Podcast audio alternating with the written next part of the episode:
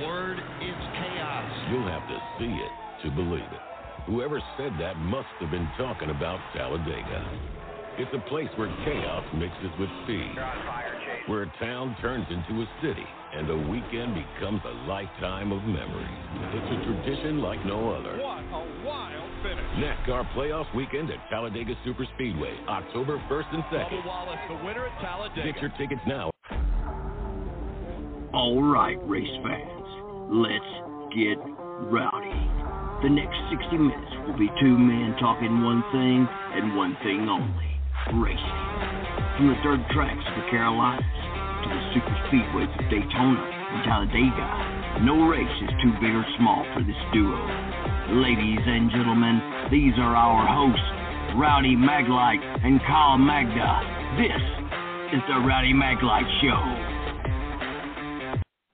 All right, I'd like to welcome you to the Rowdy Maglite Show Monday morning edition. And guys, we got our first driver for today, driving for Emerling Gase Motorsports, Joey Gase in the number 35 Toyota back from Texas. Welcome back. Yeah, thank you for having me on. Well, Joey, you finished 25th at Texas, but you kind of got run over there. Uh, kind of walk us through that little accident on us. Yeah, we could have had a much better day on unfortunately, but one way to look at it, we got at least a little bit lucky on still finishing 25th by not finishing, I guess. Um, but yeah, they're all wrecking there in front of us, and checked up, and then uh, two guys behind us were about 15 car lengths back, and uh, I guess we're driving off their their hood pins and never checked up and uh, turned us into the wall, unfortunately. So, Joy, uh, Talladega this weekend? We'll be uh, racing Talladega this weekend. So, Joy, you, you've got your own team now. That that kind of helps you make more races and makes it more affordable for you. Of course, uh, there's nothing affordable about racing, uh, Joy. I, I, know you know that. I, I, but I, I don't I don't quite know about all that, but um, we uh, we do got our own team. Well, it, it makes it a little more decision wise where you can can make more decisions on what tracks you do race. But you've had some pretty good drivers in your car when you wasn't in there. Yeah, yeah, you know, we've uh we've we've worked really hard this year on trying to uh uh you know, make a lot of smart moves and you know, uh, business wise, you know, I'm in the car when I got a sponsor and if not, uh we put someone else in it and you know me and my partner Patrick we both have that same uh same theory and you know he's uh he's a driver too and uh you know we've we've had some good drivers in there from Shane Lee and Parker Kligerman and um and and others and uh we'll have Brad Perez uh, back in our car again uh, at the Roval here uh here next week. Joy, the uh, Xfinity series is uh, pretty hefty this year. A lot of car counts, isn't it? Yeah, it's uh it's by far, you know, the the most competition um there's been in the series since I've been in the sport the last uh, 11 years or so, you know, there's there's not only a lot of cars, but uh every car that's showing up is uh is a high quality um effort, you know, for sure. You know, it, it used to be if you got an A motor um at a speedway you're just automatically, you know, pretty much in the show to where nowadays, you know, on any given weekend there's normally at least 25 cars out there with an A motor, and you go to a, a speedway, there's you know at least normally 35. So the the competition is uh, is much much much higher than it than it's ever been before. Joey, you still get that feeling you get, that you got when you was eight years old in that go kart. Yeah, you know, it's uh, I still definitely get get excited uh, when we get to the racetrack, and then you know it re- remind yourself uh, why why we still do this. Well, Joy, I've watched your career over several years, and and uh, let's talk a few minutes about your, your sponsors that you carry on your car. Yeah, you know, we've uh, I, I wouldn't be able to do this with it uh, if it wasn't for our partners, you know, throughout my my whole career. Um, but uh, you know, our our big partners, you know, all of our donate life partners across the nation that teamed up with me uh, pretty much my whole whole NASCAR career here. Uh, Kitty Cat Coin, um, Sparks Energy, Absaroka, ProMaster, uh, and you know Kooks headers and and many many more. You know, without without all these great partners, we wouldn't be able to do uh, what we've done this year and what I've been able to do uh, my whole career. Hey Joey, you got Kyle here. Uh, my first question for you is, um, what's ownership been like um, working working with Patrick Emerling? I know you talked a little bit about it earlier, but what's it been like working with him and, and being you know being a driver owner on that side of things? Uh, it's stressful, of course. Um, you know, there's there's a lot more uh, aspects that go into it now, but um, you know, for for the most part, you know, it's what I've uh, what I expected before we uh, before we jumped into it. You know, I've been uh, I guess you can say fortunate to where you know with a lot of the teams I've been on before this point have been been smaller teams, and you know I've always kind of been uh, responsible for a lot more than just uh, driving the race car uh, when I was with these teams. So it definitely uh, definitely helped me get prepared um, a little bit for uh, what we're doing um, this year. But uh, you know, it's it's a lot, and um, you know, it's uh, you know, there's some things that maybe would have done a little bit different, but you know, for the most part, um, I think uh, I wouldn't change a thing. And you know, working with Patrick, he's uh, he's a great guy, and and uh, I couldn't ask for a better partner.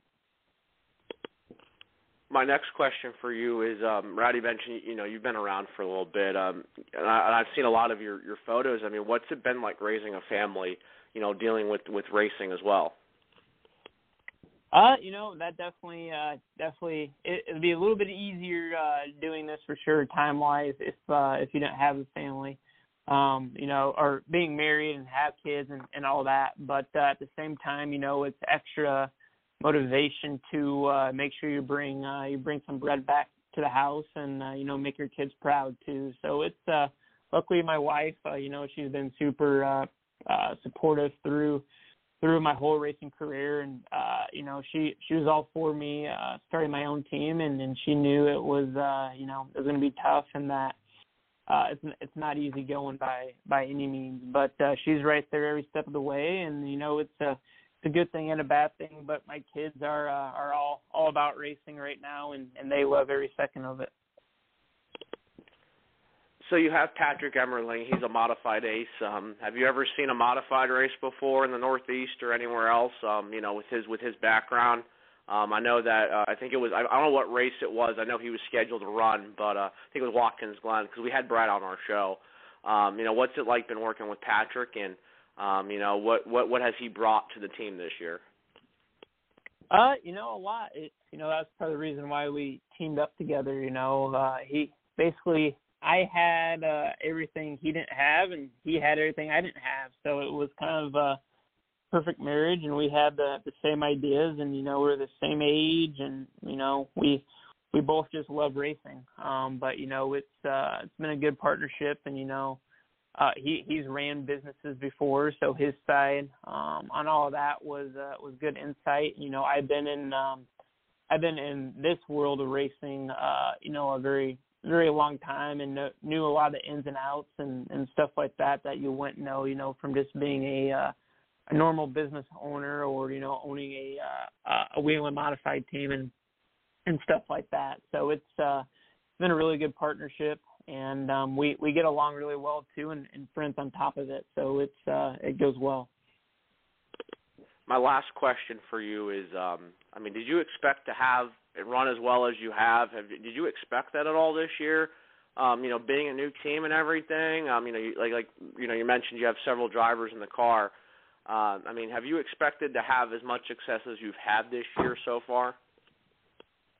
Uh, you know, that was definitely, you know, always the the hope and you know, our, our first goal first and, and foremost was to, you know, make make every race and to try to finish every race. Um, you know, that that's definitely been uh, something I've been been proud of, you know, something we've been able to do do well at is uh, you know, make sure we prepare uh good good mechanically running race cars. I go to the racetrack every week and uh hopefully we can uh we can keep that going and uh, you know that being on a lot of other teams, you know, in in the past that was a lot of times our downfall is uh, mechanical failures. So I want to do everything we could to uh, to try to do uh, make sure we didn't have that problem.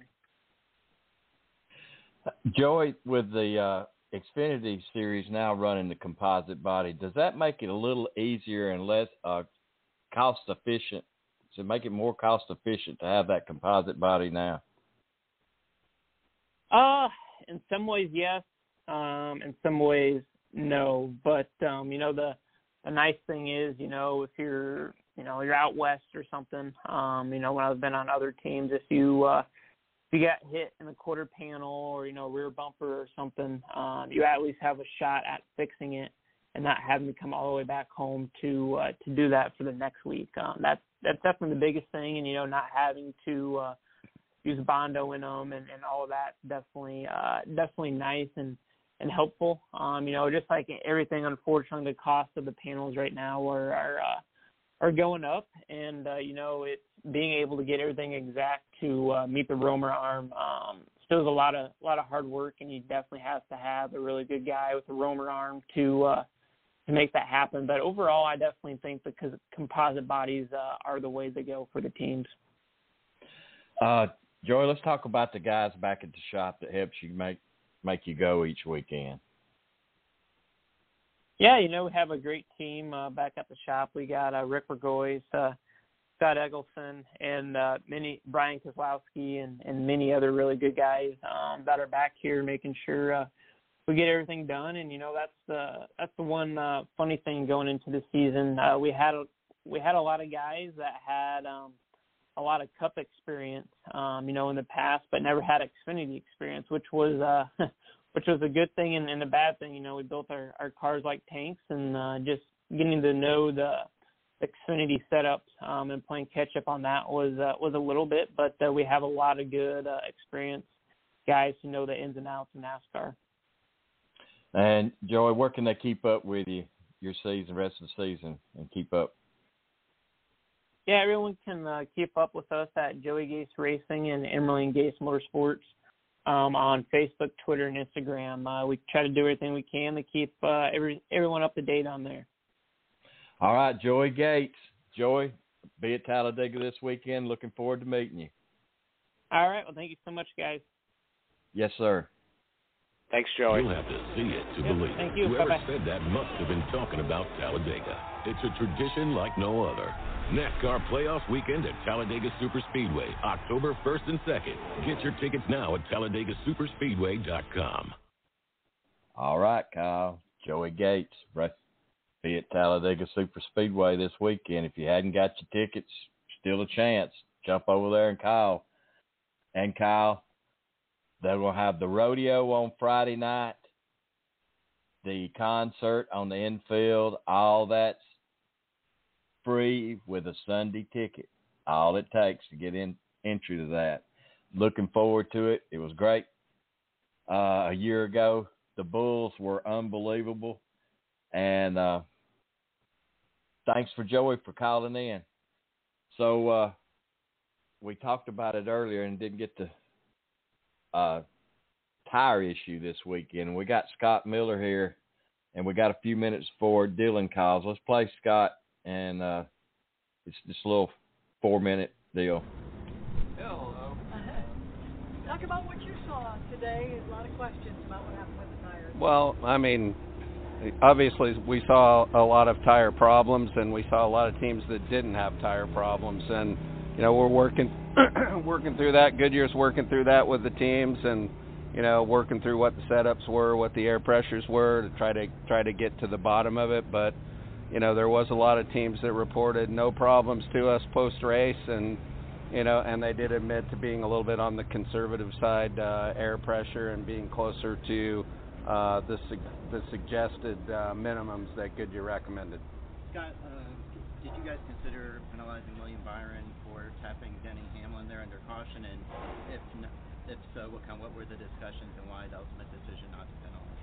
So uh, I'll have to be honest with you, Bob. When we were in the tower, we were paying more attention to the actual cause of the caution uh, up there and dispatching our equipment.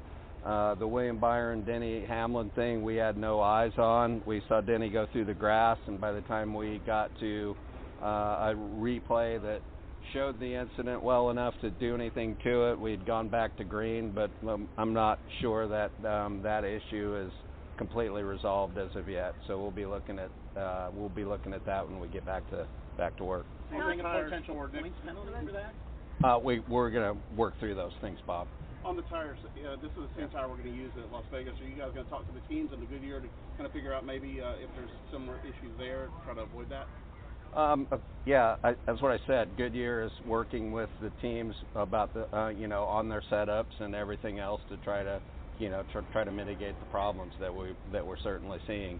You know, we're all, you know, we're all learning about the setups, the tires. Goodyear's learning about the construction, the new wheel. So it, it you know, it's part of a learning. It's an unfortunate part of a learning uh, learning process. But as I said earlier, the ones that uh, didn't have any problems admitted to being on the conservative side with uh, with all the things that are that are difficult on tires. They make speed, but they're difficult on tires. Scott, some of the teams said if they were the conservative teams said that there's still uh, an amount of laps that a tire should last, right? How long should the tires last? Is there some sort of you know they didn't have enough tire today? Uh, I, I don't really know how to comment on how long a tire should last. The ones that the ones the top four at least ran uh, 64 laps, you know, home, and you know if they can go 64 laps, they have you know plenty of tires to get the job done. Um, in reference to the Hamlin Byron incident, could you have put uh, Hamlin back in his position had you seen it soon enough? Would that have been what you guys would have So, looked at? so there would probably, you know, if we had seen that good enough to react to it real time, which which we should have, like no excuse there. Um, there would probably have been two courses of action. One would have been to put Hamlin back where he was, or the other would be to have um, made Williams start in the back. So moving forward, because this is a situation that impacts a couple playoff drivers and, and could impact their playoffs, and you guys have talked about in, the in the tower of, of making some changes when there have been issues like here, having the committee with cautions after the All Star race.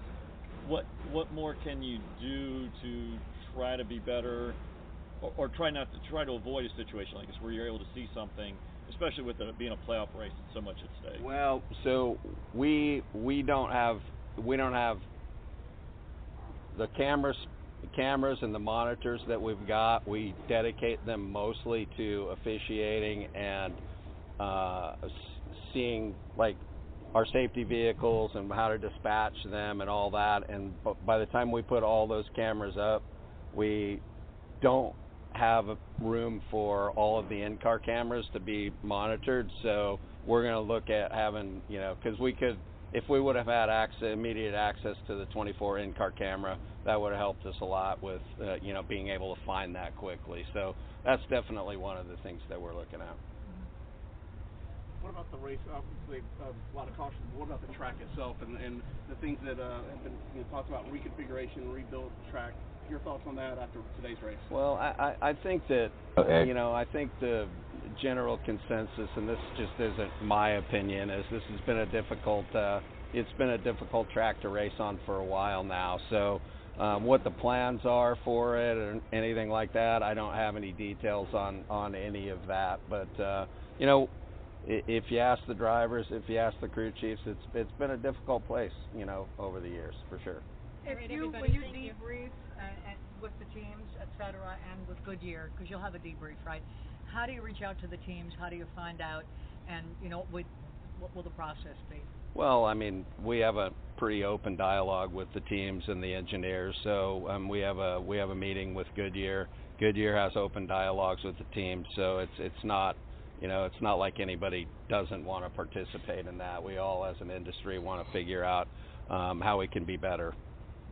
All right, everyone. Thank you. Thank you Thanks. for your time. All right. A little bit of tire issue at Texas. I don't know, Kyle. It Two races at Texas. like a lot of the playoff drivers had trouble. Uh, Christopher Bell, Chase Elliott, uh, Alex Bowman. I, I don't know. It just seemed like there were a lot of a lot of issues with playoff drivers. Um, you know, I mean, we've had four playoff races so far, and no playoff drivers have won yet. So, um, been an interesting season, Rowdy. Um, yeah, tires. Uh, it's been, you know, I mean, that, that's always a discussion. I mean, it's not really a not big of a surprise, but you know, Texas. I mean, hasn't really had issues really with, with tire wear in the at least recently, but you know, it's I mean it was a 500 mile race and it's definitely different than the All Star race weekend. So uh, yeah, uh, looks like tires were an issue, Rowdy, and um, I guess they're going to have to go back to the to the drawing board and figure it out. All right, Kyle, we got our next driver calling in, Dylan Norris. Welcome to the Rowdy Maglite Show, Dylan. Hi, thanks for having me. So, uh, Dylan, I seen that you'd, you know, I'm an I'm an Alabama guy, and Kyle's the PA. So uh, when I go to to Pocono, I always try to hit some of the local tracks, and I was lucky and fortunate enough to go down this long country road to nowhere. I thought, and then all of a sudden appeared this beautiful little dirt track called Lincoln Speedway. yeah, it's it's um, that's about five minutes away from my house. It's pretty local to me. So, uh, with that being said, you come from a little bit of a racing family, did you not, Dylan? Yeah, um, my you know my dad's been involved in the sport for his whole life. He's been on the road with the World of Outlaws and, and All Stars, and went to Australia for a few months. And then um, my uncle is Chris Eash, who was a World of Outlaws Rookie of the Year and, and was on the tour for a while. And I mean, just uh, my car owner Scott, um, his brother was Kevin Gobrecht, and uh, Scott raced himself, and his brother Brian raced also. So, Dylan, how'd you decide 410 sprint cars was going to be what you start with here? It just, um, you know, of course, I started in lower ranks, uh, quarter midgets to micros, and then worked my way up to 410s. But um, I just feel like that was my ultimate goal, um, and we're still not. You know, my ultimate goal would be to get on either the All Star Tour or World of Outlaws Tour. But um, it's just sprint cars have been what I've been around my whole life, and uh, they just they're just awesome, and that's why I want to do it. Well, do you think racing, being part of the PA posse, helps make that dream come true faster? Definitely. Um, I don't, you know, it may be a little bit biased, but I don't think there's much better local competition in any state than Pennsylvania. You know, even um, even our not as good guys are still probably pretty good guys in other states. So it just makes the learning curve harder, but you know, when you can win it makes it a lot more um rewarding because you know you beat really good cars. Well, Dylan, I see you race at places like Port Royal, Baps, Big Diamond, Selinsgrove. Have you got a, a track that kind of sticks out that you that's your favorite track? Um, probably Williams Grove would be my favorite. Um, you know, I I like going to a lot of these tracks. I I really just like going to any track that's new to me or tracks that I haven't been to very often. But um, probably just Williams Grove because that seems to be the track that I get around the best and have the most success at. And there's there's some big races there during the year, so um, one of them big wins. Hey Dylan, you got Kyle here. Uh, my first question for you is uh, talk a little bit about how the Dirt Classic went at Lincoln. Uh, you were the hard charger in that race. Uh, I mean, can you just talk a little bit about how your race went? Um, I did see the highlights; it looked pretty pretty interesting. So, um, how did it go for you, and um, what was it like being being in that race? Yeah, it uh it started out a little rough. Um, we didn't we didn't time trial very good, and and the format is um is really heavily weighted on time trials because uh, it's a points based system. So we didn't time very good. Um, had to start in the back of our heat race then, and we gained a position or two, and then they invert for the second heat, and we started third and finished third. So we weren't really able to gain many points. So we ran the B and ended up, I think, 10th in the B from 15th. Um, you know, I felt all night like we had a really good car other than time trials. It's just it was so hard to dig yourself out of that hole. But um luckily with our point situation, I was able to get a provisional and um and I was fairly confident going into the feature that we would be okay because like I said, my car felt great all night. It was just we couldn't dig ourselves out of that hole. So I felt like we had a car fast enough to be in the A main and um I think it showed. I think we passed 15 cars and got hard charger. Um it was just more of a buying your time kind of deal, you know, picking you know, not not pushing it too hard at the beginning, but picking off spots. And the main thing was not getting lapped, because once you get lapped in a race like that, if you get lapped and a caution comes out, then you're basically just holding on to your position because you know the guys in front of you. Even if you pass them, you're not gonna. It's not going to be scored that you pass them. So, um, I, Macri, who ended up finishing second, he slid me to lap me, and I was able to unlap myself. And I think that was really the the big part of the race because then a caution came out like a lap later, and everybody behind me was lapped. So I was able to keep picking off cars. And My next question for you is uh, talk a little bit about how Selinsgrove went. Probably not the result you wanted, but um, you know how did that weekend go? Um, two nights, and um, I'm not I'm not sure. I just need you to clarify something. I'm not sure if you ran Williams Grove or Selinsgrove Friday night, but um, I mean, what was it like Saturday night? And uh, you know, 40 laps, fuel stop. I mean, you know, I mean, what what are your thoughts on Selinsgrove? We actually did not end up going to Selinsgrove. It it was on our schedule, but um we hurt three motors in the past three weeks, so um we have one more left, and we're trying to save that for the National Open this weekend. So it was on our plans. We ran the Grove Friday night, and we're going to go Saturday, but during our maintenance Friday night, we found out we hurt a motor.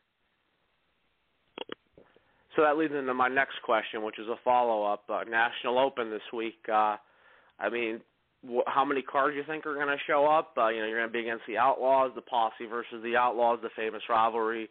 Um, you talked a little bit about how strong the Posse is. I mean, I mean, do you think right now, like that PA probably has the best sprint car drivers in the country? I mean, at least what we've seen from Brent Marks and Anthony Macri so far. Yeah, I think you know, I think there will definitely be a little over 50 cars just because um you know the all stars are off this weekend so some of them guys will come in.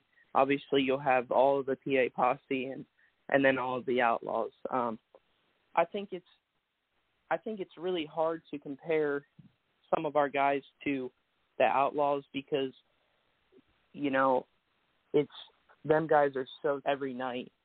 And and you are in pennsylvania too but just racing against the Outlaws is a whole different. Um, it's it's a lot tougher, but um, I definitely think we have a pretty stout chance going in. Brent Marks is rolling really good. Anthony Macri is rolling really good.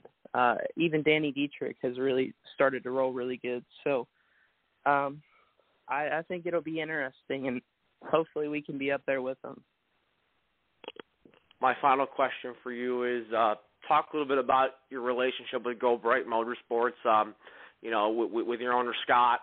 Um, I mean, what's it been like? You know, what's it been like running for him, and you know, what's it been like running behind a 410 sprint car every week? Yeah, it's been it's been a dream. Um, you know, I wouldn't be where I'm at right now without Scott and uh, and all of his partners.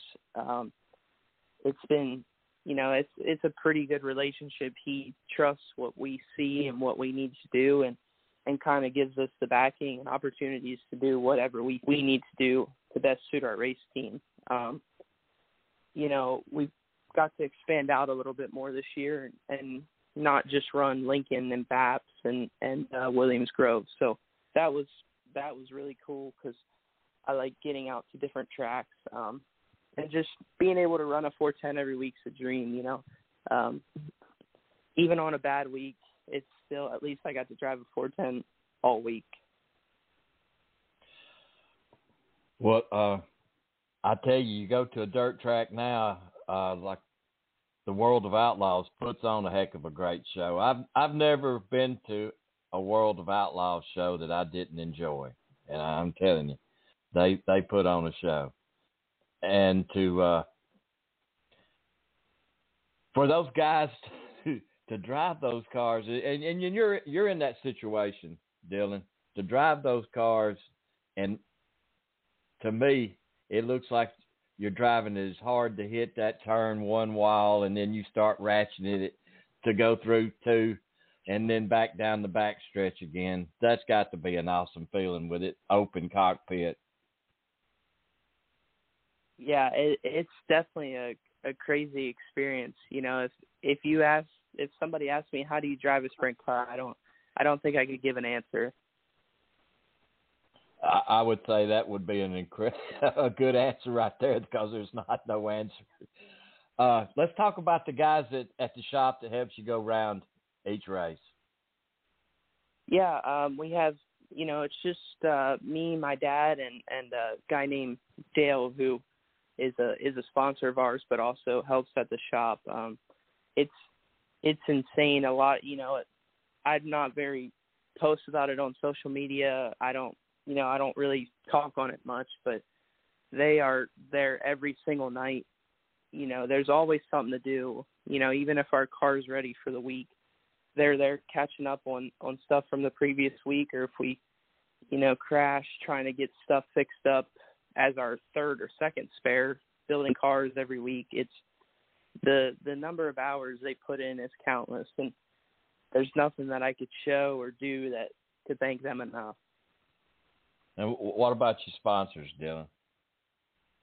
Yeah, I have a great backing system behind me and uh really thankful for that. But you know, Easy Go, Service Master Clean, Private Financial Group, the Gear Shop, uh, Smith Titanium, SCC Trucking, Front Runner Exteriors, FXG Sign and Label, Darwin Martin Trucking, Cahill Motorsports, Keebler Landscaping, uh, Freedom Off Road, Beer Hill Gang, AL Driveline. I'm sure I'm forgetting a few, but everybody else that does, you know, became a partner with us this year.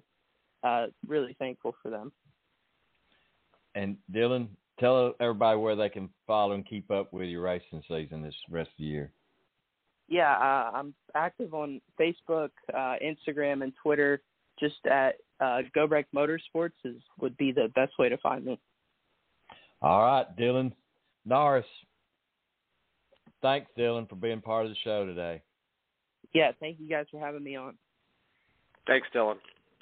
Thank you. You'll have to see it to believe it. Whoever said that must have been talking about Talladega. It's a tradition like no other. NASCAR Playoffs Weekend at Talladega Superspeedway, October 1st and 2nd. Get your tickets now at TalladegaSuperspeedway.com. All right, I'd like to thank uh, Joey Gase and uh, Dylan Norris for being part of the show this morning, being fir- actually our first two Monday morning live guest drivers, Kyle. Thanks to Kyle. Rowdy, we were supposed to have Buddy Kofoid on uh, the day after the Springfield race, but uh, unfortunately uh, had a bad accident at that race and uh, wasn't able to come on. But uh, yeah, our first two guests um, on the Rowdy Maglite show, the Monday morning edition, um, worked out very well. Uh, Joey Gase uh, running the 35 car for uh, for his own team, Emerling Gase Motorsports, and then Dylan Norris running the sprint car for Gobrecht Motorsports. So um, glad everything worked out. Um, both were very good, and uh, glad uh, glad we can have these drivers come on and come on our show. I know you and I have been pushing for guests lately. Um, glad this all worked out. Um, I'm I actually was surprised he didn't run Selinsgrove. Uh, I thought for sure he ran Selinsgrove. Dylan did, but um, but you know there'll be another day. I know the National Opens this week. That's a big race coming up Friday and Saturday night. Ten thousand to win on Friday night, and then seventy-five thousand to win sat on on Saturday. Or excuse me, ten thousand to win Friday night, seventy-five thousand to win Saturday night. Uh, the World Outlaw is going to be in town, and then they'll be in town for the next few weeks, Rowdy. Uh, and then the week after is the Nittany Showdown at the Port Royal Speedway. So uh, a lot of a lot of racing, sprint car racing still still around. Um, another race I wanted to bring up while I'm thinking about it: Tuesday, October 4th, not this Tuesday, but next Tuesday, the uh, Brian, the inaugural Brian Montieth Classic at Lincoln Speedway. Um, you know, there's some rumors floating around. I might be going. I don't know yet. Um, but uh, we'll see what happens. But I haven't made it to Lincoln yet since we were there last year, Rowdy, for the PA Speed Week race. So uh, we'll uh, we'll see what happens with that. And um, for me, uh, trying to get to Bloomsburg on Thursday night for their fair race, their first fair race in 37 years. Uh, trying to get there for that. Uh, the, the Central PA Legends and the four the four cylinders um, at the Bloomsburg Fair Raceway. So, kind of what's been what's going on this week. Uh, we mentioned Anthony Macri. He won again, Rowdy. The third year in a row, he won the Jim Nace Memorial Open at Selinsgrove Speedway. Took home twenty six thousand dollars and uh, had to beat Danny Dietrich for that win. Um, you know, they both finished second and third. Macri and Dietrich to Brian Brown a few weeks ago when I was at Selinsgrove, and uh, this time the posse prevails. So uh, the the uh, the Invaders won Friday night at uh, Selinsgrove Speedway. Darren Pittman for Heffner Racing. Um, he's back.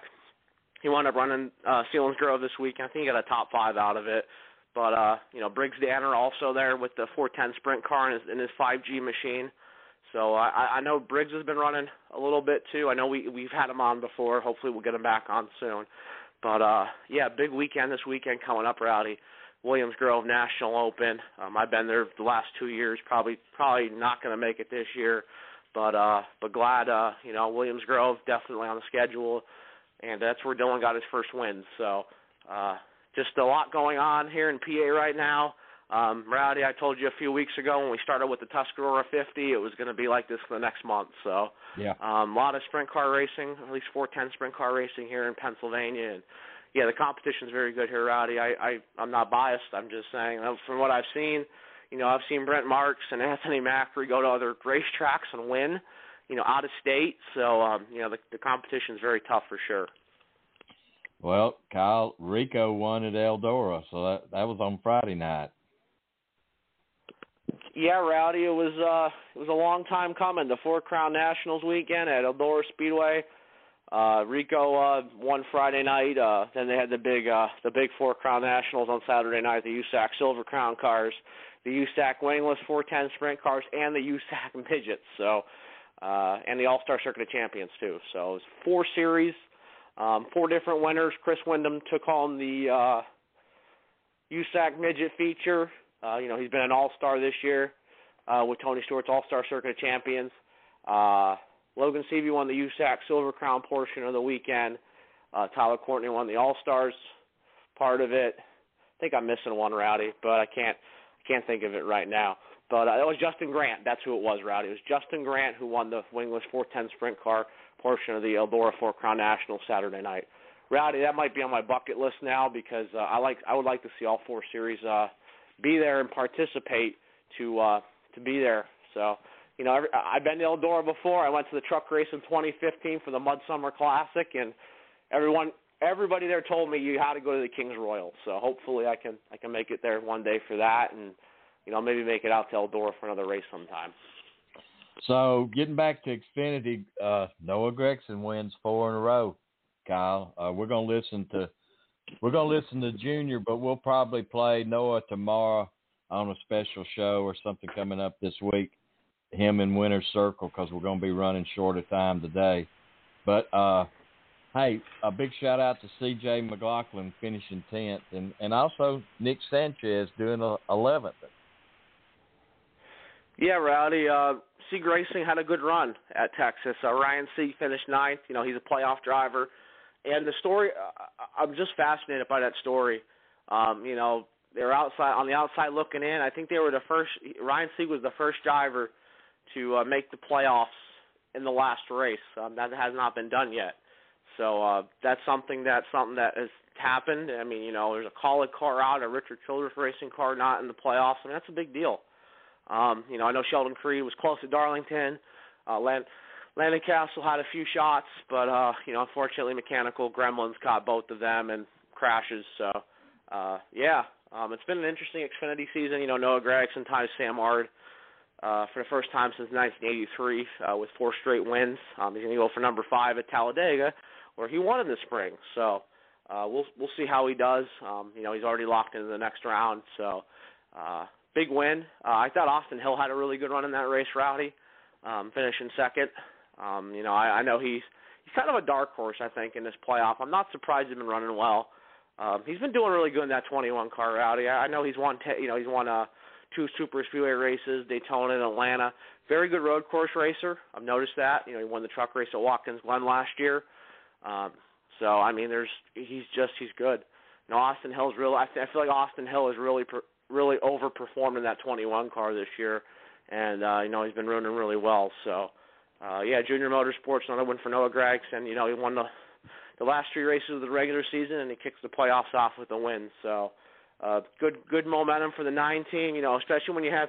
It, it, before we play the audio, Rowdy, uh, of Dale Earnhardt Jr. Um, I just want to say Luke Lambert's been a, been been big too. You know, with his experience in the Cup Series and now, you know, coming down working with a driver like Noah Gragson, I think that's been really key too. So, um, you know, Luke Lambert's experience, you know, almost winning the, the the Cup Series title in 2014, and you know now now being with Noah this year. So, I think it's been a good good matchup, and you know, um, they they continue to win. So uh, we'll we'll have to see how the rest of the playoffs go. Well, Noah rose into uh, Talladega Superspeedway with four consecutive wins, uh, Kyle, and a lot of that is uh, keeping your fenders on. Junior Motorsports team owner Dale Earnhardt Jr., whose driver Noah Gragson in the number nine uh, Junior Motorsports Chevrolet just won his fourth race in a row. Uh, we will go straight to questions. We'll start up here with Bob in the front. Bob Pockrass, Fox Sports how hard is it to win four race Xfinity races in a row? And of all the drivers you've had, where would you have picked Noah to be the one who had done it? I'll say that um, you know it's an honor to, as a as a I think for Noah, when he truly does the homework to understand uh, what he, what Sam Ard was and what Sam Ard meant to uh, to stock okay, car racing, um, he'll really appreciate it more. Um, and uh, I do uh, feel like that you know anytime you can match some of those records from some of the legends in the sport, like Sam Ard, uh, it's uh, it's a great thing. Um, you know, we uh, are so far removed from those guys. Uh, it's nice every once in a while just to hear their names in in the in the conversation. So uh, I take a lot of pride in that as a as an owner. But I think you know Noah's done all the hard work to get here uh, I was I don't think you know many of us thought he was cup ready uh, a year or two ago, and he's he's gotten there. So definitely has all, the things around him that's that's that's been able to show what kind of great driver he could be. Uh, Luke is a crew chief and all the other things um, that uh, that he has around him really has put him in a great position to to grow. And so he's been able to grow without losing that that style that we all like. No, it, it's been and, clear. Um, not everybody may know how to take Noah all the time, but he is so unique that it's um, it's it's it's severely needed, right? In in in any kind of um, in any sport, you need personalities, and he's certainly an incredible personality. So the he's a great asset to the sport going forward, and and um, I, he seems you know the whole team really seems buckled down and ready to try to capitalize on the opportunity to win a championship this year before they move up. Go to Holly, then Justin, then Rob. Hi, Dale. Holly Cain with the NASCAR Wire Service. I just wondered if you could talk a little bit about the way your team is peaking exactly when you want it to, with all four of these young guys in there, and um, I'm I'm considering Justin Young too compared yeah. to me, but just talk about that. Cars have just been fast all year. I don't know um, if I'd say we're we're really peaking, but we're just we're one thing's we unique about it. I think is that we've been able to hold this edge. Usually teams, you know, even like ours, uh, get really strong, but it's very short-lived, and there's a lot of ebb and flow between the organizations in the Cup Series and in Xfinity Garage. And uh, maybe in the Xfinity Garage, it is possible for a lot of teams to get strong and stay strong, kind of control the whole season. Whereas in the Cup Garage, it seems to go in a much shorter rotation between strength and performance from organization to organization. So um, I've just been sitting here enjoying it while it lasts. And you don't know whether that performance gain or advantage you have goes away tomorrow or it's going to go away after the year. But uh, obviously, we feel pretty um, happy about everything, but um, you don't take in, you don't you don't go into the next weekend assuming that that advantage is going to be there. So, um, but I will say this, you know, Noah's won four in a row, and I don't think that he was the best car in all four. Uh, in the last two, he actually was just in the right place at the right time when the best cars eliminated themselves one way or another. And so I think that's that's a great sign of just maturity, not only in Noah but the whole team to to be there for those opportunities. And um, but then go out there when you can just straight up whoop them and whoop them, right, like you did today. But uh, those days will come. But it's awesome to win when you're just in the right place at the right time as well. That's how you get these seven uh, win seasons is is by being smart. And so, um, hopefully, we can make. All, I think for me, the speed's in the cars, and now it's up to each driver. Really, the drivers are on the track to go out there and make the right de- decisions, make smart decisions, and understand how to race and how to points race, how to race for wins when necessary, and make all those decisions. I mean, really, the teams are putting them in in position to succeed with the cars, and and it comes down to just making the right choices on the track to make it happen. We'll go to Justin, Rob, and then Caleb. Yeah, Justin Schuler kicking the tires. Uh, Junior, you're a huge advocate to the history of the sport. It's um, no question about that. So I guess two parts to this question. You came close to four in a row back in '99 um, when you went. I believe it was Dover, South Boston, and then Watkins Glen, and that was surrounded by a second and third. So I guess maybe kind of share that memory if you can, and then uh, just what Sam Arden means to the sport as a whole, considering Noah just accomplished that feat. Yeah, I, I think that we should absolutely, you know, recognize Sam and how great he was, and we really lost Sam right in the peak of his his greatness, right when he had his crash and injury. But um, we don't know, you know, how much more he might accomplish in in the in the next several years. But uh, you know, because I think he won those four in a row in '83, and so I. uh you know, I think it's really important for us to to always um, make sure that people are aware. A lot of the younger fans, drivers, everybody that comes through the garage and industry understands all all they can about some of the some of the names and the history of the sport. So, um, like I said, it's great to hear Sam's name just being co- talked about because you know throughout this last week of the potential of Noah tying him. So um, I know that that probably makes Sam's family very happy to hear him discussed in any way, right? So um, I do remember when I won three in a row, we had had a terrible first half of the year, and that really kind of kick-started our second year to try to run for that championship. We weren't really doing all the things right. I wasn't doing everything right. We go on a three-win streak, and it just seemed like from that moment on we were propelled into the to the champ the second championship. So, having done so well or or done so good in '98, we expected more in '90 99, and it took us a while to get going, and I don't know what that was about, but um, to win to win three in a row, I think the Martins or the Watkins Glen win was really a big shock because um, of who we who we raced with at the end of there.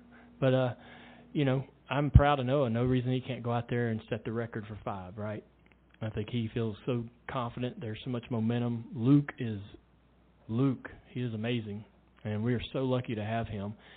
You know, if he moves on, uh, next year. We are just such a lucky organization to have had him for this single season, and so uh, you know I'm excited uh, to see what they can accomplish moving forward. I think that you know this is uh, no, you know I I felt like you know Allgaier might be in the best position of our four guys with the experience he has, but gosh, I mean Noah just keeps on going, and I think that the strength in that team is got got to be concerning for everyone, not just you know our guys, but everybody, Gibbs and everyone.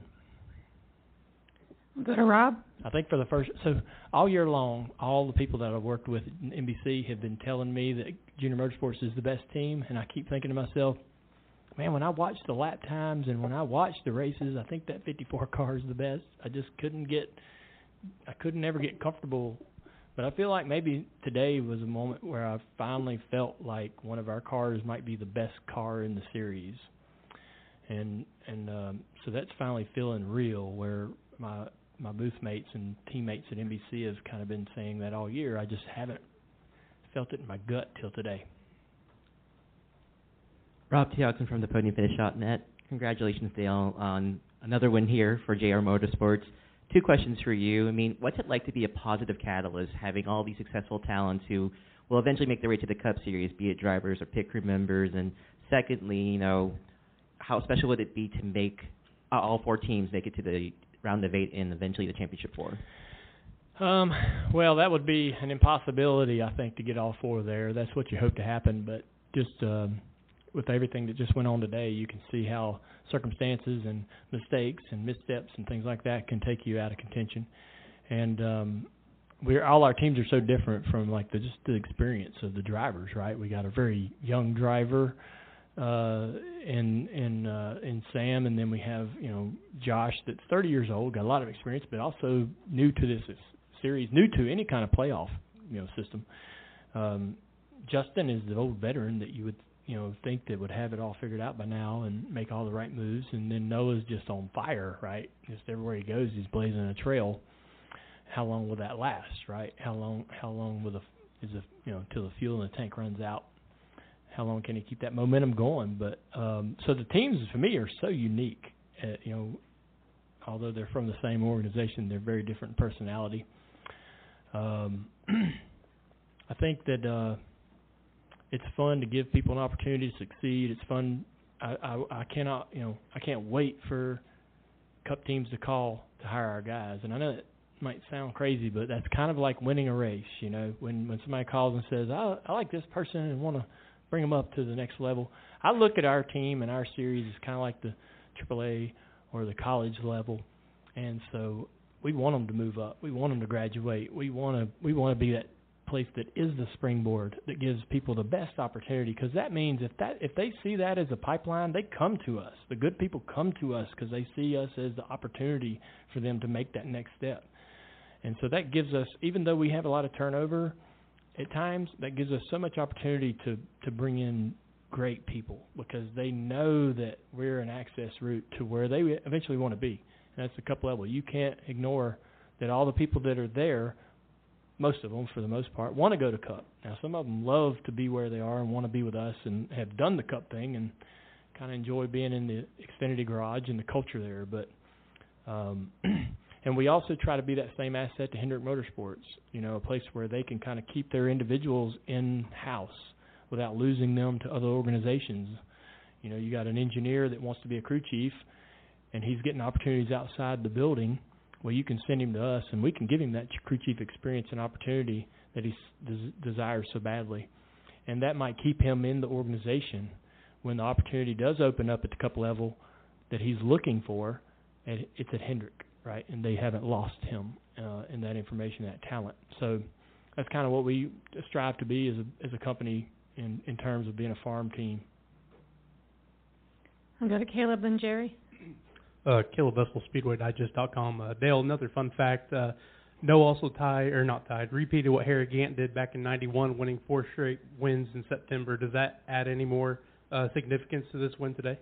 I think it's a coincidence, but, uh, you know, um, like I said, I hope Noah can go out there and win five in a row and just keep on winning. You know, that's the hope. But uh, everything, um, everything, one day at a time.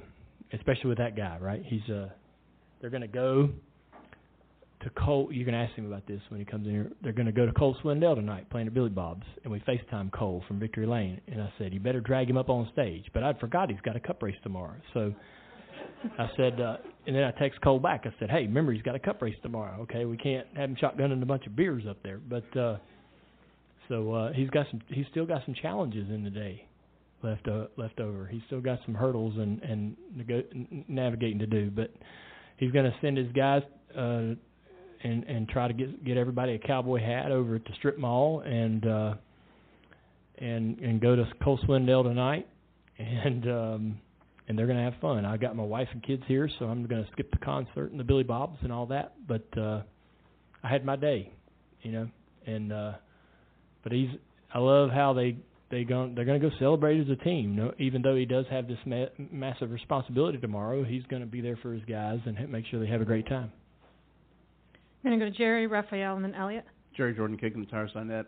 Uh, somebody got my other question, but and I wasn't going to ask anything until you kind of confused me just a second ago. You say you like being a feeder team. Sounds like you're backtracking from any potential cup team now. Is is that are you still wanting to go that route at some point? We always have looked at you know how can we get to cup and um, we we I think Kelly said it best recently that we're still kind of 50-50 on how to get there. I think if the opportunity presents itself, we're ready uh, to make to make you know we're ready to buy a charter if the if the if the if the right opportunity presents itself. Not everybody out there has just got charters laying around to sell, and they you know every charter that is for sale has a lot of strings attached and a lot of baggage to it, and they don't want to sell all the charter. They want to sell part of the charter. It's it's just a real murky, muddy system, right? And so it's not just like you can just go make it happen or pull a switch.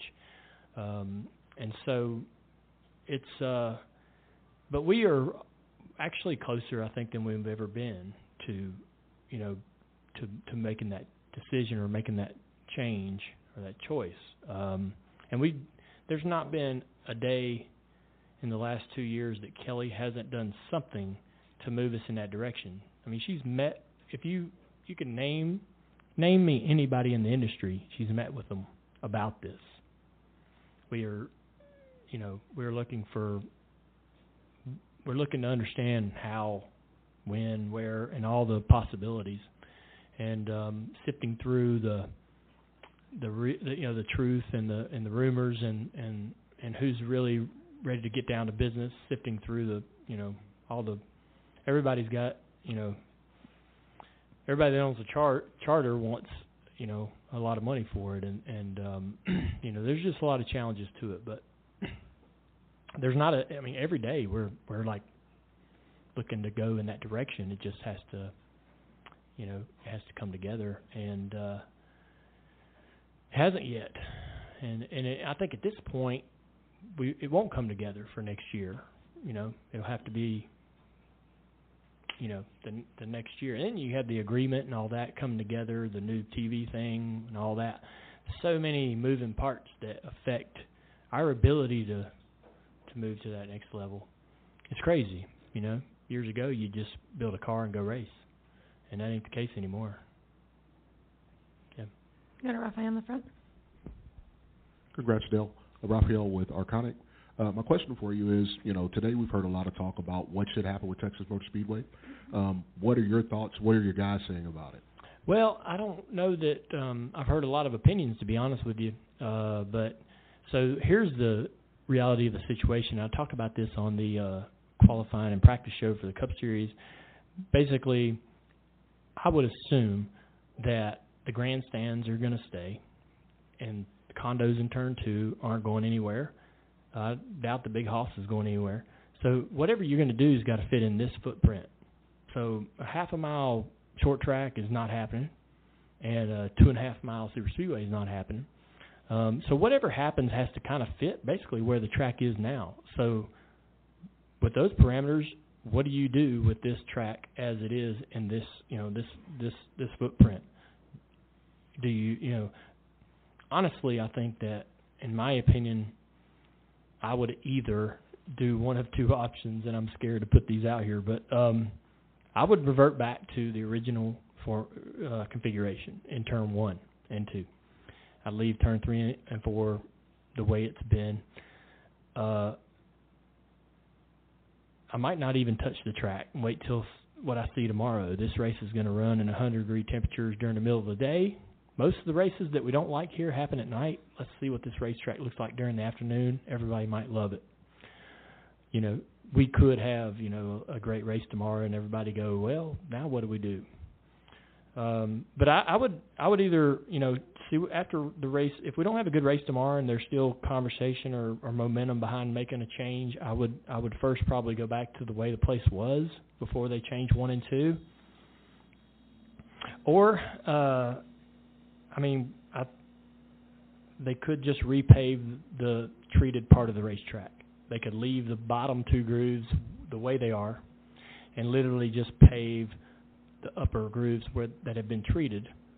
And that new asphalt would have more grip, more speed. Guys would be running up there to find that. You you you would basically have the racetrack you have now, but without the treatment on it. Because I think the treatment is is a long term problem um, we put this on the track and it grips and that's great, but I think long term we're not going to want this stuff on our surface.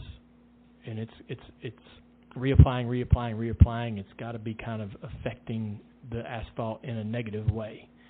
And so you see guys go up there and they're like, I can't get it, I can't mess with it until we activate it, until we run in it, until we make it hot and grippy and, and um, but I think over a long time, long, a long period of time, you don't want to be putting these things on the surface of your racetrack, and so, um, but that's just my thoughts on it, and and I, my thoughts kind of evolve, change every day. It seems like, and I think tomorrow we're going to have even more opinions about it, depending on how the race is. It could be a great race, could be an awesome race. I mean, I I, I don't know how y'all feel felt about today's race. It was thought it was pretty interesting, but um, hot and slick racetrack, cars sliding around, but where the track is treated is a dominant space, right? And I don't think that that's I don't love that. So um, I think I wonder where we might be today with this track untreated, entirely untreated ever. You know, right? There was nothing out there. I wonder what kind of race we'd have saw today, but it's hindsight. And um, but that's that's basically what I think about it. I don't think that anybody. I know that Marcus would love to put Atlanta 2.0 here, um, and and I don't, but I don't think that happens. I really don't believe that that's what's going to happen. I know the drivers, a lot of drivers, aren't really going to love that at all, and so uh, I don't think anybody wants another Atlanta. You know, I like this. I think that something Parker Kligerman said it best today. I was talking to him. He said, "I want this place should be different than anything else. Not like Atlanta, not like anything. Come to Texas because Texas only offers X, Y, Z, right? And that's a great way to think about it going in. How can you offer something that you don't get anywhere else? And so I'd start there. We'll go to Elliot. Right behind you, Elliot. Elliot Stern, Santa Maria Times. Uh, back to Noah. Now four in a row. The next race with his personality, does the pressure mount, or does he look forward to this is just going to be a lot of fun? Which because I mean the pressure can really get to you. Yeah. You know he's won so many, and he's won seven on the year, and it's playoffs. I don't think it. Um, I don't think that it'd bother him. I really. I mean, not. I think he does get nervous. I think he does feel pressure, but I think the way he he acts is sort of his way of sort of getting that out. You know, getting that nervous energy away. Um, you know, you see him at the you saw him at pre-race during the countdown to green show, and he's on the he's on the the stage for the uh, intros, and he's just dancing around doing his thing, and the guys sitting around him are like, "What the hell?" Um, Ryan Sieg sitting next to him, almost embarrassed to be on camera, uh, because Noah's being so goofy. Uh, and so I think nerve, you know, he just knows how to sort of release all that nervous energy in those moments when the pressure can build up and the pressure can get to you. Uh, and so maybe we'll see him be more, you know, full of more antics, right? I don't know. He he kind of changes. You'll see him one race and he's like, buckle down and serious. You know, it's time to get down to business. And then the next race he's goofy. You know, before the race he's acting goofy and I totally, you know, it's whatever. I, he's he's unique, man, and he beats to his own drum, and I don't. I'm not worried about him. I'm not worried about the moment being too big, you know, for this guy. I feel like that he loves the uh, loves to be in the middle of the of the big moments. Like he loves that attention, and he's ready to ready to ready to do something big in front of a big you know a crowd that's paying attention. Right? I think that that suits him. All right, Dale. Well, thanks right, for thank joining y'all. us. Congrats. You'll have to see it to believe it. Whoever said that must have been talking about Talladega. It's a tradition like no other. NASCAR playoffs weekend at Talladega Superspeedway, October 1st and 2nd. Get your tickets now at TalladegaSuperspeedway.com. All right, Kyle. Big week Talladega. It's here. Get your tickets. Everyone, if you're in the if you're at Big Bill's Garage, stop by and see me. I'll be there all weekend. Uh, Kyle, uh, always great to hear Junior. Uh, not a day goes by they don't think about that cup racing. Uh, that's going to happen. I see it 2024, 2025. Yeah, right. I think I think the possibilities out there. Um, I wouldn't be surprised if Dale Jr. doesn't end up owning a Cup team one day. But uh, Noah Gragson doing really good in the Xfinity Series right now. It's been his you know it's his fourth year at Junior Motorsports, so seven wins this year, career year, and uh, you know trying to take the put the icing on the cake before he goes to the Cup Series next year. So uh, Noah Gragson, four straight, seven for the year. That's that's pretty impressive, and it's time to move on. He's moving on to uh, GMS and Petty Motorsports. The organization did win this year with Erik Jones in the Southern 500, so that that team is definitely capable of winning. Um, they have the cars, you know, especially with that alliance. So, uh, yeah, they they have a good good good thing under them right now, and uh, you know. Uh, you know, I know we got Talladega coming up this week. We don't know what's going to happen yet, but all three series are going to be there. Um, big race for the Truck Series. You know, Ty Majeski locked in with his in the championship four with his Bristol wins. So um, I'm interested to see how that truck race goes. Um, you know, we're locking in spots for Homestead already, or excuse me, Phoenix. I think I did it again, but uh, Phoenix, uh, the finale. So uh, interested to see how that truck race is going to play out Saturday. I think that's kind of what I'm looking at right now, at least when when we have playoff implications coming up. Uh, Noah Gragson already locked into the next round, um, but for the Cup Series, there's nobody locked in. Um, that could be a huge win come Sunday uh, to lock into the, the round of eight. And uh, yeah, um, Ross Chastain didn't do a single thing in in the uh, May race and won it. So um, everybody wrecked either in front of him or behind him. So um, Ross Chastain, the last Cup driver to win a race at Talladega. So um, I'm just interested to see how it plays out. Um, you know, it's 500 miles, um, and uh, you know we have that, and uh, also you know there's no practice this weekend, so um, just qualifying in the race. So um, just interested to see you know who, who's going to be in the race. Um, entry list probably will come out later today. I'm glad we had Joey Gase on today. That was perfect. I think he's in a he's racing this week as well. So um, finished fifth there for me, Jimmy Means Racing back in 2015. So you know he's had some success there. But uh, I think that's what you know with Talladega. I think it's always this the story the underdog.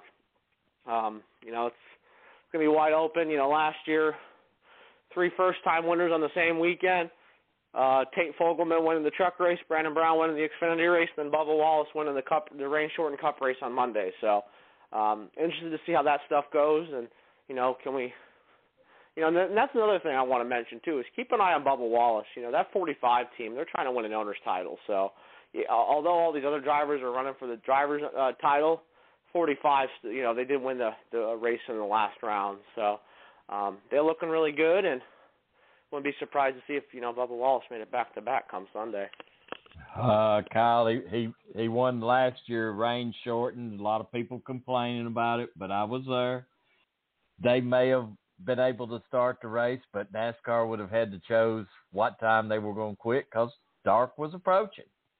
And I've been to one dark, dark race finish, and uh, it's kind of hectic in uh, pit road down along trying to get back in the garage and it's dark. So congratulations to Bubba. He got a. I called that he would win between uh, what was it, uh, Gateway, Worldwide Technology, and and Talladega, which he got it last week. He got it last week at Kansas. He was fast. That was a, that was a clean sweep for the 45-23-11 team as well, because Kurt Busch who was still on the sidelines, won there in uh, in May. So it was a, a clean sweep for the 45 car at Kansas this year. So Kyle, we're going to play Tyler Reddick to finish the show. It's 24 minutes. Let's talk about what you got to close us out, so we can let this play. Well, Rowdy, um, as mentioned, um, I'm looking to go hopefully to the Bloomsburg Fair this Thursday night uh, seven o'clock. Ever all the racing starts. The uh, the the PA Central PA Legends cars and also the four cylinder car is going to be on on tap for the fair's first race since 1985. So um, hopefully I can get to that. Um, my schedule, my work schedule is really good this week. Um, next week um, I'm off on Tuesday, October 4th, which is the same night as the inaugural Brian Montieth Classic at Lincoln Speedway. Um, haven't been to Lincoln since we went to the PA the second PA Speed Week race of the week at Lincoln last year. So uh you know, no no no national open for me unfortunately. Um but uh, I've been there in the past. You know, I know it's to be a good weekend there. A lot of cars, a lot of people showing up. Uh, not sure what Larson's doing yet, Rowdy. I haven't seen anything yet. So um, I know he ran it last year. Um, flew back and forth from Talladega, so I, I I don't know. We don't know yet. So um, that kind of came later in the week last year. Kind of kind of leaked out. So um, we'll see what happens. And then you know we have the you know the next weekend we got the World of Outlaws. It's at Port Royal for the Nittany Showdown. I think it's like ten thousand to win one night, and I think fifteen thousand to win the next night. So, um, yeah, interested to see how that'll go. And then the week after, um, we got uh, the uh, the Speed Showcase, fifty thousand to win, seventy five laps for the feature at Port Royal Speedway. I'm hoping to be there Thursday night for the forty lap uh, short track Super Series feature. That's that's kind of what the plan is looking right now. So um, kind of a kind of a less busy night. Um, also, Rowdy, uh, the addition of the 410 sprint cars to the weekend. Uh, Friday, October 14th, um, the short track Super Series is going to have two 20 lap qualifying races for the feature, and then uh, the 410 sprint car is going to run a, a 20 lap, five lap feature, 5,000 to win. So uh, interested to see how that weekend's going to go, and then the weekend after the Eastern States 200 at Orange County Fair Speedway. Um, kind of, kind of, that's kind of what's going on here in the next next month uh, around here. You know, we just had the Jim Nace Memorial Open at Selinsgrove. Uh, Anthony Macri winning that for the third year in a row. And uh, also, Rowdy, uh, before I throw it back to you, uh, Peyton Sellers uh, finally getting a grandfather clock in Martinsville. Uh, took the win in the Valley Star Credit Union 300. Um, that's actually on my bucket list, Rowdy. Um, you know, I know, I know, you know, the Cup race in Martinsville is important, but um, wouldn't mind seeing that late model race sometime. Uh, now that it's under the lights too. So, um, I don't know. There's a lot of racing going on, and uh, you know, we still got a still got a few months left until uh, we close out 2022. Exactly, Kyle, and uh, we got Tyler Reddick with his third win. Didn't see that coming at the first of the year. Well, I mean, Tyler Reddick was on the cusp of victory lane and uh, ran good at Auto Club. I know he didn't. I think he get a tire go down in that race. I know he was close in the Roval last year, so I think it was just a matter of time. And now he has three wins with RCR, and we still don't know his future yet. You know, I, I know Richard Childress Racing has said they were going to run a third car for him next year, but um, I, you know, we we haven't seen all the the details on that yet. But we'll we'll see what happens here in the next next month or two when we go into the off season. Kyle, so uh, Kyle, I appreciate you being part of the show. I know you got to get moving here at uh, eleven thirty. Appreciate you being part of the morning show. Uh, some really great guests: Joey Gase, Dylan Norris. Uh, hey, let's do it again Monday, but we're gonna be busy all week, Kyle. I'm leaving out Wednesday. Ex- expect something all week from Talladega, Kyle. Well, I know it's your home race, Rowdy, and I know it's a big weekend. So uh, I like having the Xfinity there twice. Xfinity Series there twice now. Um, ever since they they brought they had a you know have when they were doing the whole COVID pandemic when they were moving the races and adding races and they kept that race. So um, kind of cool to see. Oh, I don't know why, Rowdy. It reminds me of that old ARCA race they used to run in October. You know when you had when you had everybody show up, when you had guys like Juan Pablo Montoya and Dario Franchitti show up, and just to get some more track time. I, I mean, I, I don't mind the ARCA race being in April. I don't have a problem with it. It's just I, I don't know. I've always I feel like I feel like you get more entries in the fall, but you know it is what it is, and that's how they want to do it. So, um, but yeah, um, a lot of history there at Talladega Super Speedway, and Rowdy. You know, before we we get into Tyler Reddick, um, I've been told there's a lot of ARCA stuff at the International Motorsports Hall of Fame, so I definitely want to see that one day and uh, look at all that old ARCA stuff because you know I'm a I'm a sucker for that kind of stuff. Can't wait till you come, Kyle. When you when you when you do come down to the track, you got to stay two weeks because we got plenty to do. Also, Kyle, let me mention this before we get started on uh, Tyler Reddick. This weekend, it's a tribute to Red Farmer a salute to NASCAR legend. That starts uh, Saturday night at four. Starts the racing, and listen, I've heard them race over there till three thirty in the morning. So they're not. It's not over till it's over.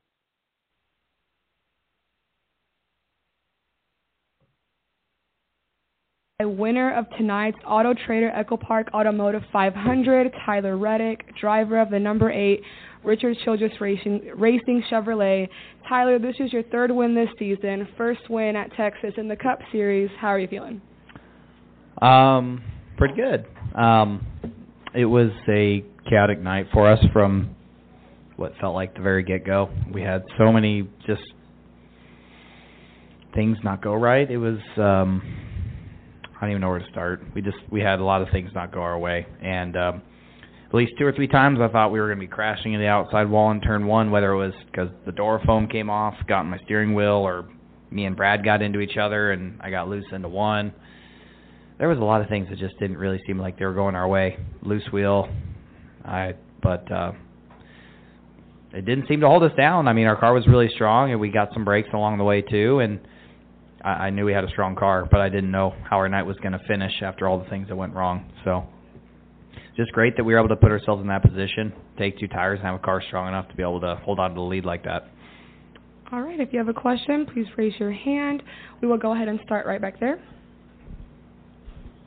Uh, Justin Schuler kicking the tires. Um, Tyler, first off, congrats. I know you kind of wanted this one probably a week ago, um, but uh, let's I guess let's talk about the tires because I mean um, this is race 30 of the year, and I think we've had three in this entire season where we haven't had tire issues. Um, what is it like as a driver to like have that uncertainty of knowing not knowing when the tire is going to go or if it's going to stay or or how? Well, I mean, you have some sort of an idea. Uh, we at the end of practice, we were one of a few that uh, had some issues with the right front tire. Um, so we knew we had some work to do, and there were some things we needed to change, maybe go up on some air pressure, that sort of thing. Uh, so it wasn't like a, an unknown, um, but but certainly with with the way the practice is set up, you, you're you take a chance of not running enough laps if you're working on your car a lot to really get a read on if you're you know if you're too low on air pressure or too aggressive on one thing or another. Um, but in our case, we ran enough laps and we were able to see that that we had um, been too aggressive on our right front tire, so we made some adjustments going into the race, thankfully. But uh, yeah, it is tough to not really know. I mean, sometimes you have a warning. I feel like at Kansas I did, at Charlotte I did, uh, Fontana a little bit, but it's very, very, su- very subtle. I mean, you get a little bit looser, the car starts to have a slight vibration, um, but a lot of times the vibrations I had tonight were very, very, very in- intense, and uh, you know, if it if if it was to blow, it wouldn't have, but it didn't. How would you describe that for you? For me personally, Well, for you being not in the playoffs anymore compared to some of the others who are in the playoffs, because you know Blaney said he's concerned. Um, quite a few of the others. For you, you're not. Are you just now? Just is it fun? Like No, I mean I'm concerned because I want to, you know, if we we blow a tire, we don't have a chance to win the race. Um, you know, that's basically what happened in Kansas. It happened really early, and we didn't get any stage points, nothing. So, uh, you know, it's something we're always going to be aware of. I mean, we gotta, you know, there's there's performance, and, and then there's a point where you gotta be be smart and, and try and keep it inside the, you know, a realistic area. And uh, you know, if you, unfortunately for us, a few times this year, uh, we've had really fast cars, but we've been just pushing um, certain things a little bit too far, and unfortunately, we've had issues because of it. All right, we'll go up to Jeff. Were you having? Oh. Were you? Oh my gosh, are you all right? You Were- sick? Were you having? No, I'm not sick. It just vanished during the race. Were you? You were you were that excited, screaming and yelling. Were you having um, flashbacks to Kansas? Like. Oh, yeah. You said after Kansas, you're like, you know, I don't want fast cars anymore. You know. I mean, I I would love fast cars, but like it, yes. But every time it seems like we we did have fast cars, something cr- just just something would go wrong. So yeah, I was I was a little worried coming into today about that. Uh, but but thankfully we we we were able to you know cut those tires apart after practice. And Goodyear was like, "Hey, we got a problem here. Like, you know, you need to be aware of this." So we knew that we needed to, okay, be a little bit smarter going into the race, make some adjustments. But yeah, it. uh I I love fast cars for sure. I, I definitely kind of got twisted to where it's like, oh, you know, okay, well, we make the car slower and you won't have tire failures. But but seriously, every time we've had a car that is that was off, you know, we're not making the most grip out of the tires, so we're not, you know, pushing the limits of what the tires can handle. So, yeah, I I definitely want to still have fast cars, but certainly it it is it is a bit crazy. You know, you have that short practice and you're going off of you know wheel force data and all these things to try and get the setup as close as you can. You know, you wanna you wanna have speed, so you're gonna push the issue in some areas, and it's just hard to know where that line is until unfortunately something goes wrong or not. Go right up there. Hi, Michelle Aaron from Cronkite News. I came out here from Phoenix. Um, keeping with the theme of the cars, we did see a lot of accidents tonight, like an unprecedented number of things that happened. Do you think there's still a lot of room to improve on these Gen 7 race cars?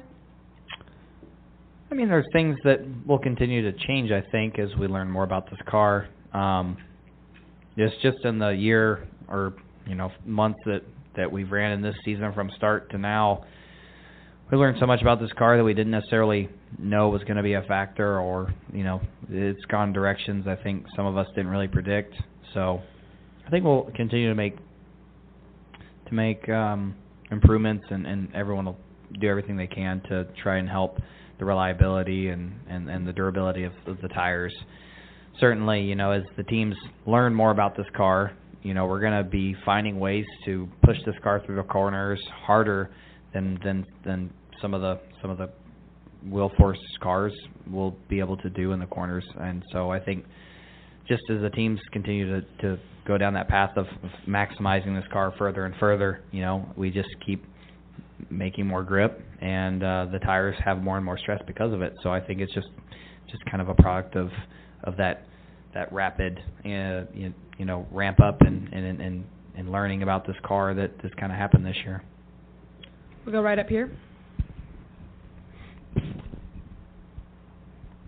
Rob T. From the podium. Excuse me. Rob T. From the podiumfinish.net. Tyler, congratulations on win number three for the season. It's your first on an oval. Two questions for you. I mean, it was a wild race for sure, but how satisfying is this victory considering how frantic this was? And on a lighter note, for my second question, how excited are you to finally get some cheddars, chicken tenders for fans out there, and maybe for me too? Yeah.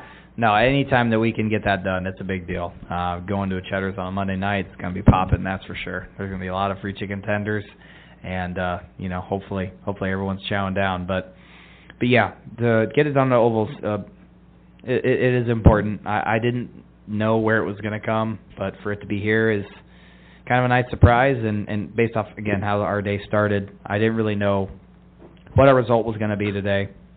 Again, we had we had a really strong car, but just things weren't going our way. But we were able to bounce back at the right times, and and strategy kind of fell the way that it did. And again, our car was strong, so we were able to kind of mix it up, and it just turned out we had the right strategy, and we were able to be at the front when it mattered, and we were able to get to the lead, and, and then hold on from there.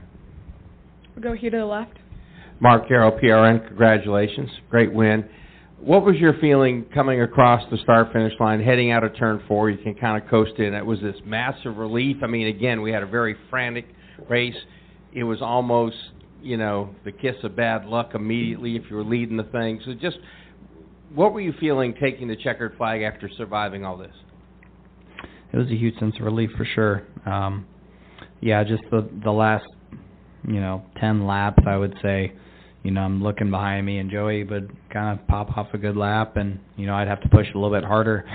It, it's it's really nice when you're in that spot where you have a car that's that good, to where you can just kind of drive it at at 80% and not, you know, overstep your marks, overstep the line um, because that that kind of made me feel better about okay, I got this vibration, but I can run the car 80% through three and four and not really lose much ground to Joey. So uh, to finally cross the line and, and know that we we finished the race and you know that vibration wasn't really anything at all as it seemed uh, was a huge sense of relief for us because every time, like I said, it just seems like every time we've been fast, we've had something go wrong, we've had a failure, a tire go down, and um, after a while, it's definitely frustrating. So I was I was definitely concerned, but we made it.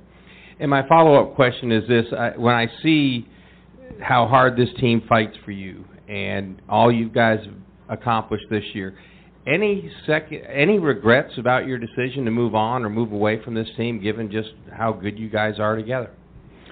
Um, no, um, you know, it, it my decision to stay and go wasn't had. I mean, at the end of the day, it wasn't really. Oops, the lid was popped off that thing. um, another thing that went wrong tonight. But hey, we won.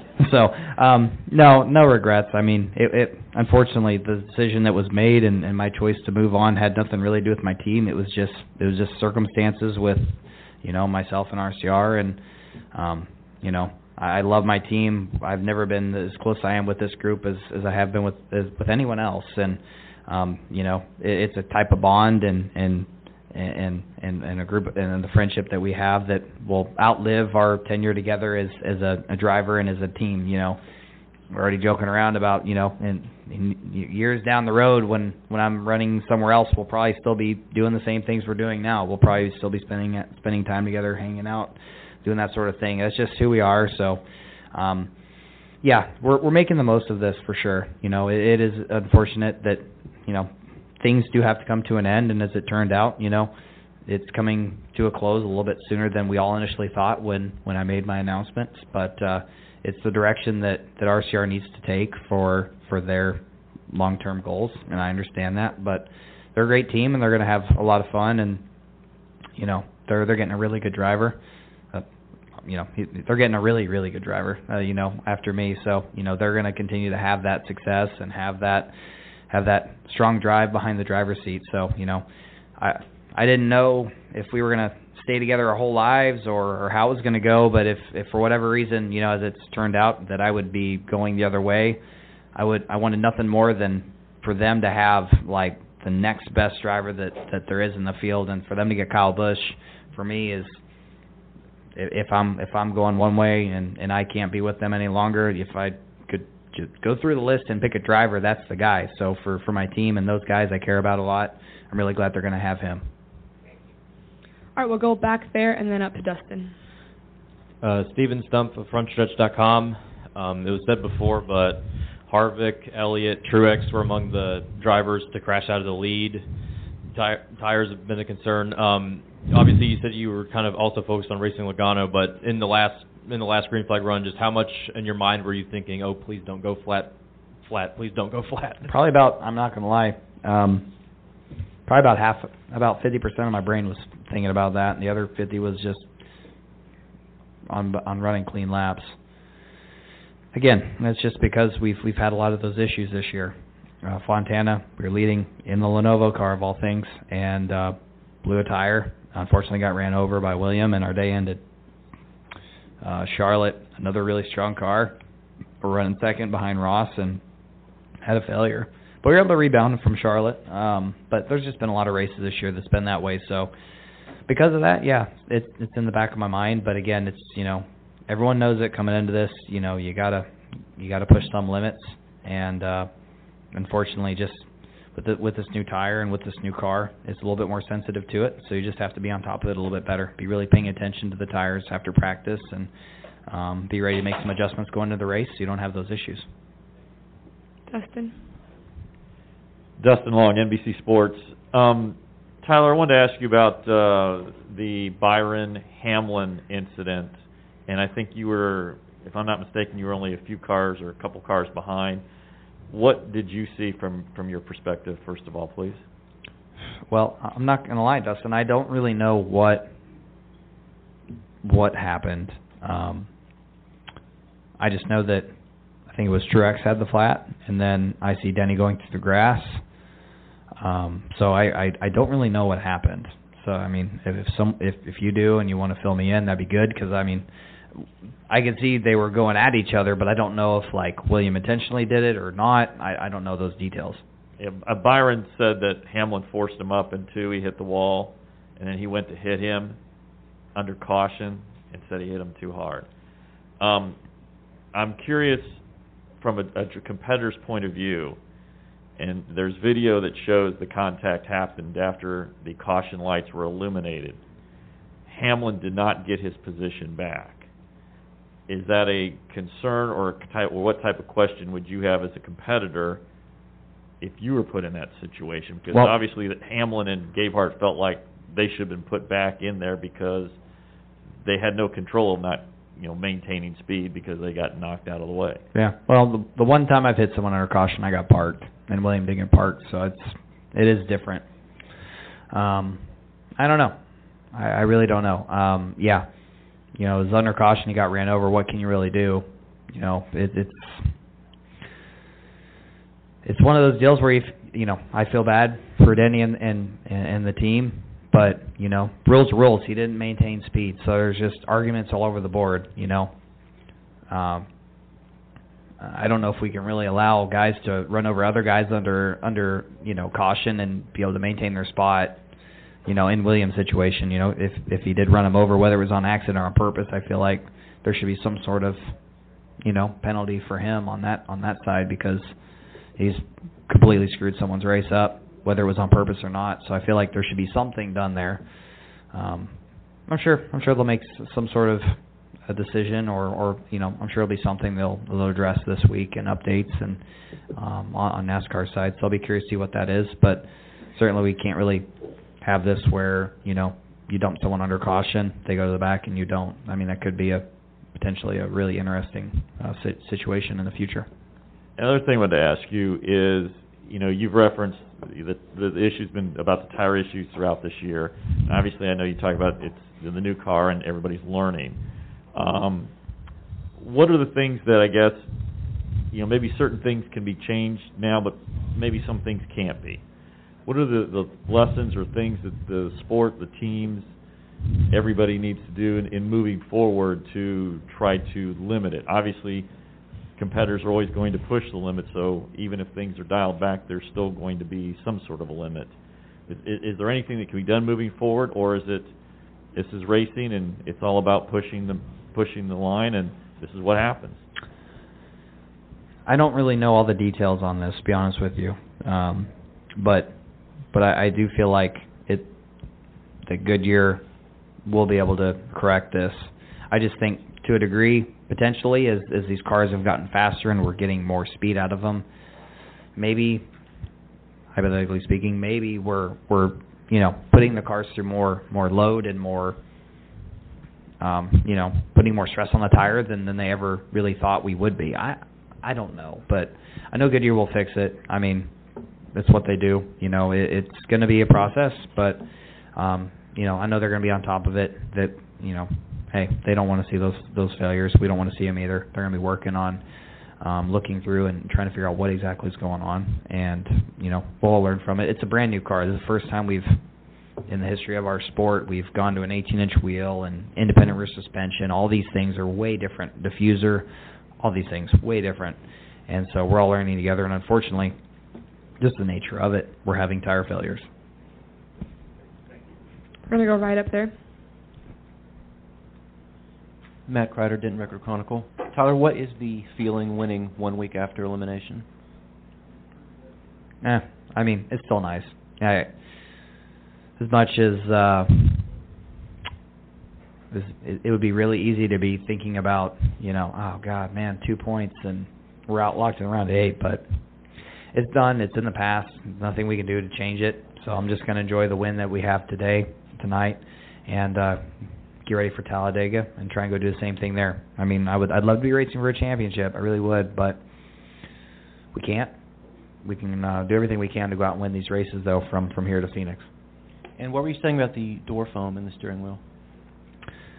I. It was a warm day, um, but but yeah, for whatever reason, it kind of come unglued, and next thing I know, I'm driving in turn one, and the door foam fell over, and I'm trying to turn my hands to turn the steering wheel, and the door foam was was in in my hands and in my wheel, so I couldn't really turn the steering wheel, and I went flying up the racetrack. I was kind of fighting a loose handling condition, so I mean, I could somewhat turn the wheel, but as soon as something had kind of fallen over into my hands, I couldn't be as smooth as I needed to be.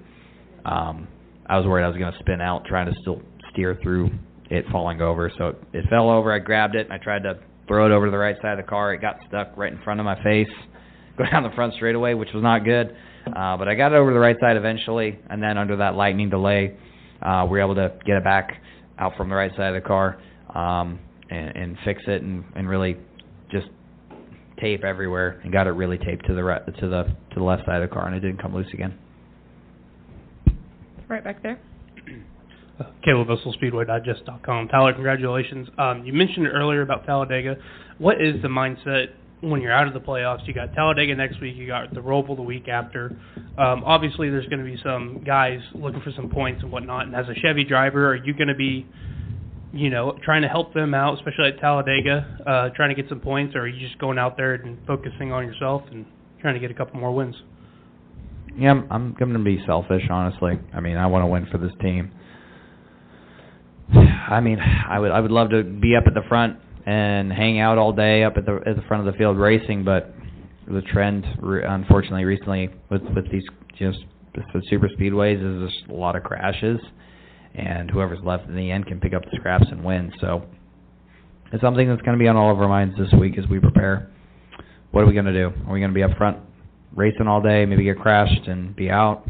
Um, you know, we're we're pretty much just focused on winning races. So I think we get a feel for what our car is going to do, and um, then make a decision. Do we run up front all day, or do we kind of hang out and wait uh, for the big crashes at the end? Jerry. Jerry Jordan kicking the tires on net.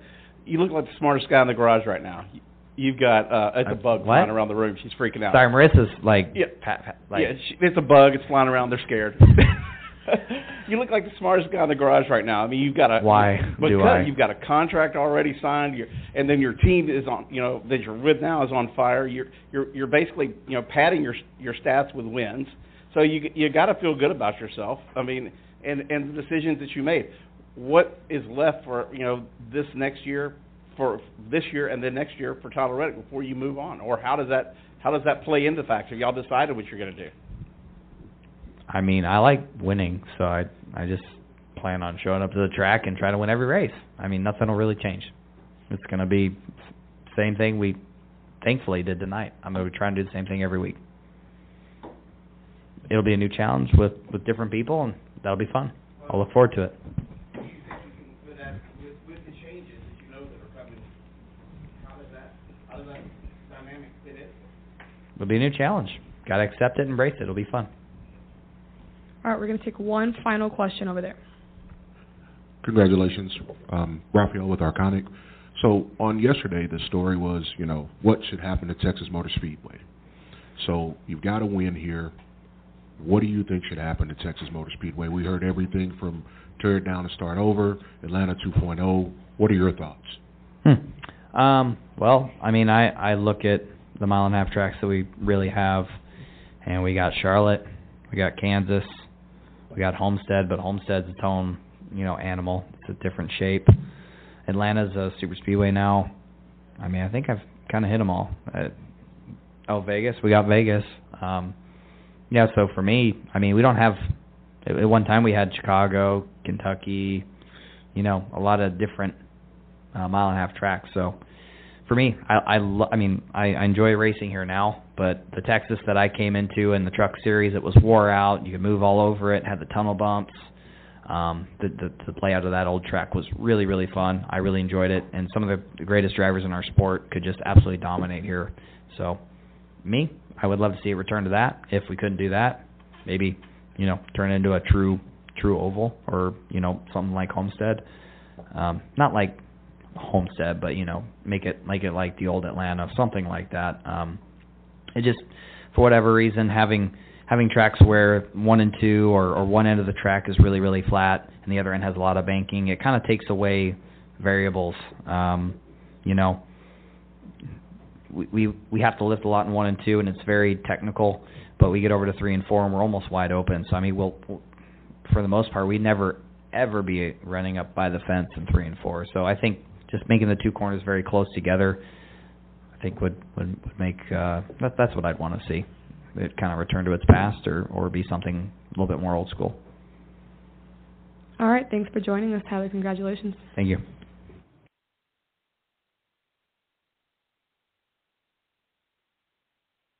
You'll have to see it to believe it. Whoever said that must have been talking about Talladega. It's a tradition like no other. NASCAR Playoffs Weekend at Talladega Superspeedway, October 1st and 2nd. Get your tickets now at TalladegaSuperspeedway.com.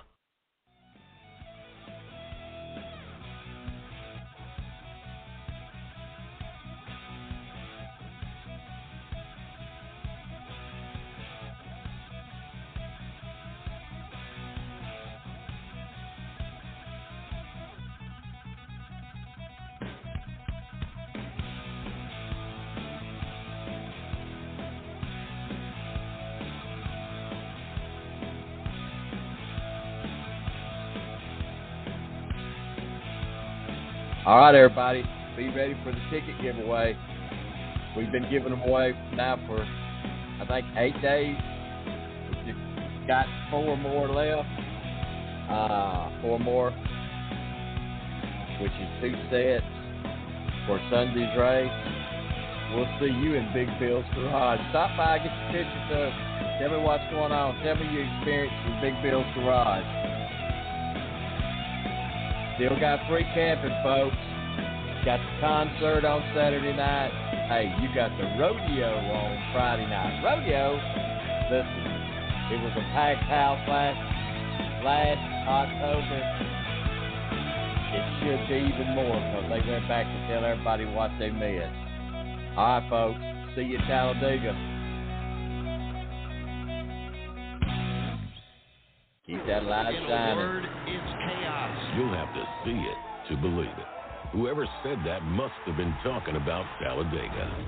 It's a place where chaos mixes with speed, where a town turns into a city, and a weekend becomes a lifetime of memories. It's a tradition like no other. What a wild finish. NASCAR Playoffs Weekend at Talladega Superspeedway, October 1st and 2nd. Bubba Wallace, the winner at Talladega. Get your tickets now at TalladegaSuperspeedway.com. I also want to thank Joey Gase for calling in and Dylan Norris. Thanks, Kyle, for being part of the show.